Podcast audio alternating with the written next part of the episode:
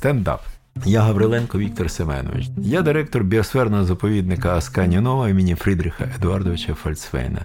З 1990 року по 2021 рік, в кінці грудня, це 23 грудня, завершив свою директорську кар'єру. Віктор Семенович дуже енергійна людина. Під час запису йому складно всидіти на одному місці. Власне, ця його риса здається дуже потрібною. В Асканії Нова він поєднував директорські обов'язки, науку і фотографію. Щоб знімати тварин, інколи треба багато і швидко бігати. Під час інтерв'ю він показує нам трохи своїх знімків. Відригнув. Карася. Як кінці, да. Знімочок, да? Теж, бачите, скоростні знімки, швидкісні знімки з поводкою і попав. Ой, оце ви знаєте, я був якраз ота масканія, вона накрита дощем. Звідсіля підбило сонце ззаду мене. І я ото перебігаю, а е, інспектор з вежі дзвонить, дзвонить мені. Я думаю, щось трапилося. Раз. От, що трапилось? Ой, яка краса, Віктор Сивич. Кажу, не мішай, паразит, я тут бігаю, знімаю. Це Олень Давида. Між іншим, живе тільки завдяки зоопаркам. Його ж дикій природі нема. Його європейці вкрали в імператорському саду біля Пекіна, вивезли в Європу. А десь тут в мене каврський буйвол любімець. Знімок називається За горлянку. Це з позиції лежачі. Я внизу. Вони прибігли в мене сухарі шукати. А, тут я не знаю. Да, вираз неймовірний. Це знаєте, в мене були е, тварини, які шпіони, з якими я спілкуюся, їх підгодовував. І от я, значить, понакидав хлібця і щоб познімати. От, прибігли віслюки, а тут прийшла перед цим самка Оленя Благородного. І вона так, я тільки дивлюсь, щоб вона, не дай Бог, на мене не наступила, на тобі прибігає віслюк.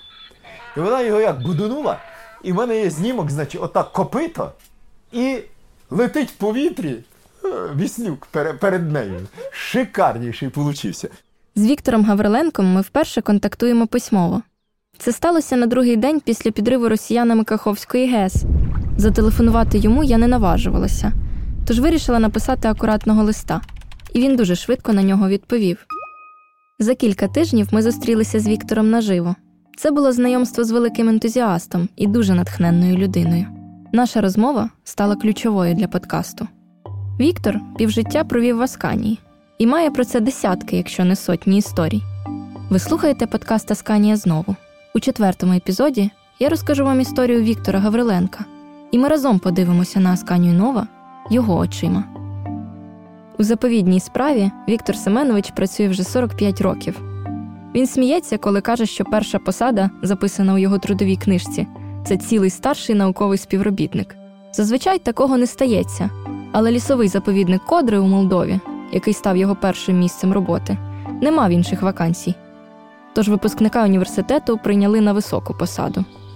Лісовий заповідник Кодри, заснований 1971 року, був першим заповідником Молдови. А Віктор Гавриленко потрапив туди наприкінці 70-х. Працював вже на посаді заступника директора з наукової роботи, бо перші місяці попрацював я у нього, подивився заповідник Кодри, прийшов до директора і кажу: Едуард Газімович, він башкирський татарин був. Я вже два місяці вивчаю заповідник і бачу, що це звичайний лісго, лісгосп. І розповідаю йому, де він що не так робить. Едуард Газімович почервонів, слухав, слухав мене, каже: молодой чоловік, ви слишком много видите. До Асканії Нова Віктора приведе випадок. Я, ви знаєте, так ліниво перелистуючи журнал Охота і охотниче хазяйство, дивлюся, Асканія знову об'явила конкурс, гарантують житло і так далі. Конкурс на директора державного заповідника Асканія Нова. Подивився, е, які там вимоги. Мої вимоги цілком відповідають. Тобто, мо- мо- мої вже статус е, на той час цілком відповідає. Я поїхав в Київ, показав документи. Тоді ще південне відділення Васгнів було. Тоді ще не було навіть Української академії аграрних наук, було південне відділення Васгнів, а йому підпорядкований, виявляється, це інститут тваринництва, який тримав у собі заповідник всередині. Але відповідно до постанови 1989 року, який створювався юридична особа, державний заповідник Асканія Нова. Потім в мене виникло питання: а чого біосферний не називається? сертифікат ЮНЕСКО до 1985 року був присвоєний. Але інститут і тут зам'яв. Тодішнє керівництво інституту разом з керівництвом південного відділення ВАЗХНІЛ підготували відповідну документацію в Кабінет міністрів таким чином, щоб там знову і відповідно була затверджена програма розвитку заповідного комплексу Асканіно. Відкриваю програму 22 мільйона капіталу вкладення, там більшість все питання сільського господарства. І тільки аж на третій рік починаються реалізовуватися об'єкти по, по заповіднику. А що таке третій рік програми часів? розпаду Радянського Союзу. Це вважайте, що був би ноль. І отож я приїхав туди. Директор інституту водить мене, показує, я дивлюся на це все. Думаю, стоп, такий знаменитий заповідник. Так занедбано все, неймовірно. Я аж скривився, коли зайшли там в старий антилопник, бачив все обшарпане, висить. Та... А він нічого, нічого, у вас буде 22 мільйона капітала вложений, посмотрим, як ви управитесь. Директор інституту іронізував. Кошти, про які він казав Віктору Гавриленку, йшли не через заповідник. Насправді їх отримував інститут тваринництва. Виявляється, наука, яка повинна вести науковий супровід заповідних об'єктів, залишалася в інституті. Вони вирішили не робити заповідник науковим установою і не передавати науку туди, тому що тоді заповідник, зрозуміючи статус ЮНЕСКО, він вискакував з, е, з-під ковпака регіонального інституту науково-дослідного. І вони це прекрасно розуміли, щоб не випустити. Це була корупційна схема, яка дозволяла роками користуватися коштами і підтримувати ілюзію існування заповідника, який перебував у занепаді. Чиновникам, які приїжджали в Асканію, показували заповідник як атракцію перед застіллям, вже під час якого обговорювали можливості фінансування. Звісно ж, на збереження біорізноманіття заповідника, але гроші просто розкрадали. Заповідник на утримання, поточне утримання 1 мільйон радянських карбонців це серйозні гроші на той час були. Бо долар 70 копійок був. Один мільйон радянських карбонців. Вони бачать, що в нас на утримання поточне є якісь гроші. Розписують потім, що заповідник повинен брати зерно в таких-то, таких-то дослідних господарствах. Там три було дослідних господарства. Я починаю вивчати. В чому ж справа? В цих дослідних господарствах виявляється, зерно я купую значно дорожче, ніж я можу купити в сусідньому колгоспі. А там я не можу купити, бо наді мною стоїть директор інституту. От я цю кухню побачив. На початку 90-х Віктор Гавриленко разом із небайдужими колегами має шанс висмикнути заповідник з під інституту тваринництва. Юридичних підстав для цього не було, поки існував радянський союз. Але тепер це була незалежна Україна. У них з'явилася можливість розробити нове законодавство, яке б регулювало роботу заповідників. Все, про що говорив Віктор Семенович, згадуючи ці події, нагадує нескінченне бюрократичне пекло. Розробка закону про природозаповідний фонд України, розробка державної цільової програми, яка передбачала розвиток заповідників протягом наступних 10 років. У цій політичній грі було два табори: один підтримував ідею Гавриленка, інший всіляко намагався усунути директора з посади. В інституті починають всілякі негаразди робити проти нас. Просто відверто. Проти відверто, зокрема проти мене і так далі. Я там був прихворів, підірвав спину, лежу в лікарні, збирають е, вчену раду про те, що я не відповідаю своїй посаді і так далі. Я відправив телеграму тодішньому президенту Олексію Олексійовичу Созінову, Українська академія аграрних наук що інститут приймає неправомірні рішення. Навіть по постанові 89-го року посада директора узгоджується з Міністерством охорони навколишнього природного середовища, і ніхто не може не має права таким чином вирішувати ці питання на рівні цього інституту. А звідтіля приходить телеграма. Питання призначення звільнення директора біосферного заповідника Асканіно прерогатива президії Академії наук. Бах! Я звертаю, звертався спочатку до президента. Академії наук. Потім звернувся в Кабінет міністрів. Е, був віце-прем'єр Курас, вже нині покійний, який мене тут же здав. На моє звернення відправили його, моє звернення відправили в академію, і там зрозуміли, що тихенько інституту сказали, зробіть все, щоб він там не працював. Ініціативна група, яка тоді займалася питанням заповідної справи, створила запобіжники, які, зокрема, вберігали Асканію від втрати своєї незалежності. З 2 квітня 94-го року Асканія Нова офіційно поверне ім'я свого засновника. З 24 травня 95-го заповідник знову стане біосферним. Тепер по-справжньому. Я можу відкрити зараз свій архів електронний і показати вам реакцію Едуарда Олександровича Фальцфейна в 94 рік, коли він отримав повідомлення, що 2 квітня 94 року Кабінет міністрів присвоїв заповіднику імені Фрідріха Едуардовича Фальцфейна, він пише: от вам кажу, а мене мурашки по кожу йдуть. От радості заплакав. Інститут тваринництва Віктору Гавриленку цього не пробачить. Це протистояння триватиме, однак перейде у гібридну форму. З одного боку, Асканія буде вільною, з іншого постійно з'являтимуться письмові і усні свідчення того, що Асканія нова не може існувати без опікуна. Вони намагатимуться втримати науку. Директор інституту, тодішній, Турінський Михайло Васильович, каже: Та що ти думаєш? Все це перемнеться. Я йому кажу, передавайте лабораторії. Чотири лабораторії передайте в заповідник. Науковців. Також не віддаватимуть бібліотеку. Еколог Олексій Василюк переконався в цьому на власному досвіді. Але сучасний інститут тваринництва ну він е, нічого не робив для того, щоб підтримувати заповідник. Він е, натомість дуже багато робив для того, щоб вставляти йому палки в колеса. Плюс вони не повернули їм бібліотеку. Де бібліотека Асканії? Її немає в Асканії. Вона існує тільки десь там в підвалах інституту тваринництва. Я це дуже добре знаю. Чому я це знаю? Тому що ми робили антологію. Я, до речі, не пам'ятаю, як виникла ця ідея. Вона не тільки в мене виникла. Ми захотіли до століття Асканії зробити антологію. Ми не думали, що це буде більш ніж один том. Це зараз у нас вже матеріали на 10 томів, і ми не знаємо, коли ми це доробимо. Ми не знали, що це буде понад 1300 видань, видань і статей, що ми зможемо знайти. Е, доступ до газетних видань, там ж дуже багато газетних е, статей. Е, це взагалі ми не могли уявити, що таке може бути. І, звичайно, я звернувся до заповідника, що ми хочемо таку штуку зробити для вас. А можете дати копію? У вас ж точно все є, а у них нічого нема. Я зрозумів, що в них нічого немає, тому що все це було вилучено за часи. Поки Асканія належала інституту тваринництва, поки вона не існувала, це все уїхало туди, і інститут їм не захотів повертати. Усі їхні подальші спроби знову підібгати Асканію під себе чи усунути з посади Віктора Гавриленка будуть зазнавати невдачі. З 1995 року починається нова історія Асканії Нова. Працівники заповідника нарешті можуть повноцінно продовжити справу, розпочату Фрідріхом Фальцфейном. Я колись директору берлінського зоопарку казав «Е, Бернхард, подивись, отак рівнини Серенгеті, отак Північна Америка. Отак Джунгарське Гобі. А це твоя Європа. І чую, він шепче, das ist fantastisch. Я говорю, я так, в тебе кажу, в Європі цього немає. Ви не можете дозволити собі допустити такі величезні простори. Асканія Нова це найбільший степовий резерват Європи.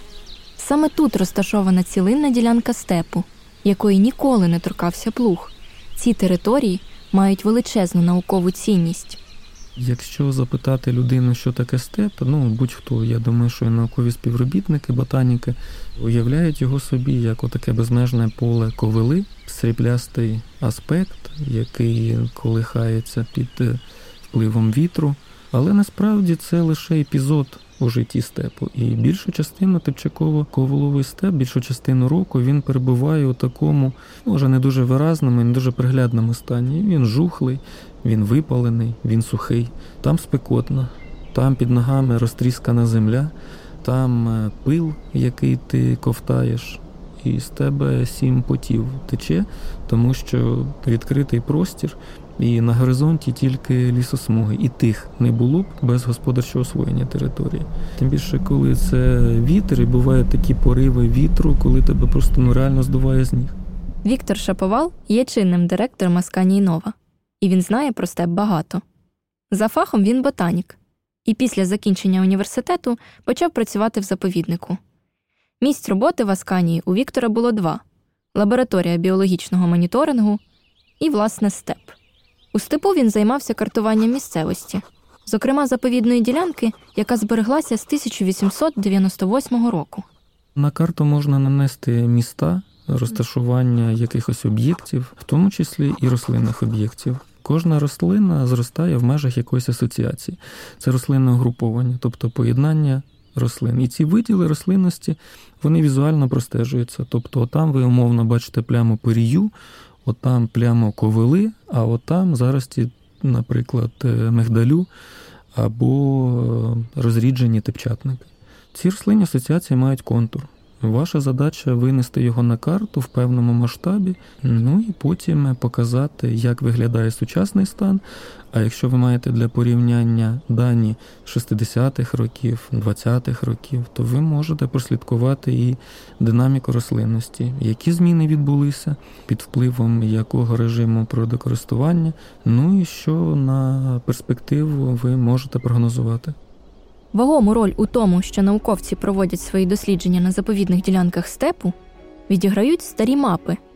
Вони збереглися завдяки науковому журналу вістям заповідника Асканія Нова, який виходив ще у 1920-х роках. Користуючись ними, Віктор може відстежувати зміни у досить великому часовому зрізі. Зараз природне ядро заповідника Асканія Нова це 11 тисяч 54 гектари степу, здебільшого відновленого після оранки в радянські часи. На території Асканії також є зоопарк. Саме він був улюбленим проєктом Фальсфейна. Зоопарк починався з маленьких кліток для птахів. Зараз різноманіття фауни тут сягає 120 видів. В Асканії живе близько 3,5 тисяч тварин. Останні 140 років в Асканії живуть акліматизовані тварини, привезені з усього світу. І вони принаймні частково нащадки тих тварин, яких привезли. Це не казахські сайгаті, це не африканські зебри, не американські бізони, а це реально асканійські сайгаті, асканійські зебри, асканійські бізони, бо вони вже багато поколінь акліматизовані тут. Так, Фольксваген приділяв дуже велику увагу розбудові зоопарку і величезне значення е, Фрідріха Едуардовича полягає у збереженні цілого ряду тварин. Я думаю, що тут найбільш такий вагомий вклад, про який просто не можна не згадати, це збереження коня Пржевальського. Свого часу він згадував і згадував із сумом про те, що ні його батьку, ні самому Фольксвайну не вдалося зберегти аборгенного коня причорноморських степів Тарпани. При цьому ну, дуже прикра історія, тому що фактично перші коні Поживальського з'явилися в Аскані Нова у 1898-99 року за різними оцінками. Буквально десятиріччя не вистачило Фольксвейну для того, щоб мати змогу зберегти Тарпани. Ідеї Фальцфейна щодо акліматизації і відновлення видів у дикій природі випереджали світову думку на кількадесят років.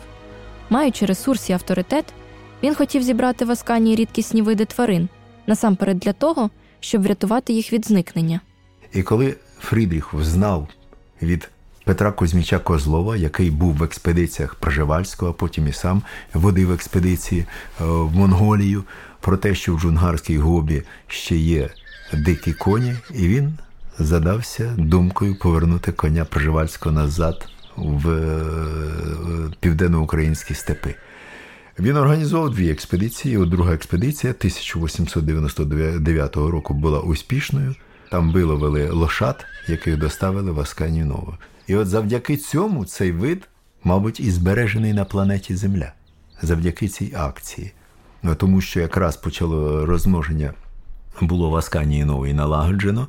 Потім німці в 1943 році вивезли коней з Асканії, і до 1956 року в Асканії не було коней Приживальського, а потім спіймали монголи останню кобилу дику і подарили маршалову Рошилову, який був шалений шанувальник домашніх коней. Але е, ця кобила будоражила всю його конюшню, е, тому е, він в свій час проходив якраз через Асканію Нова, коли була громадянська війна, і знав про те, що коні там свій час утримались.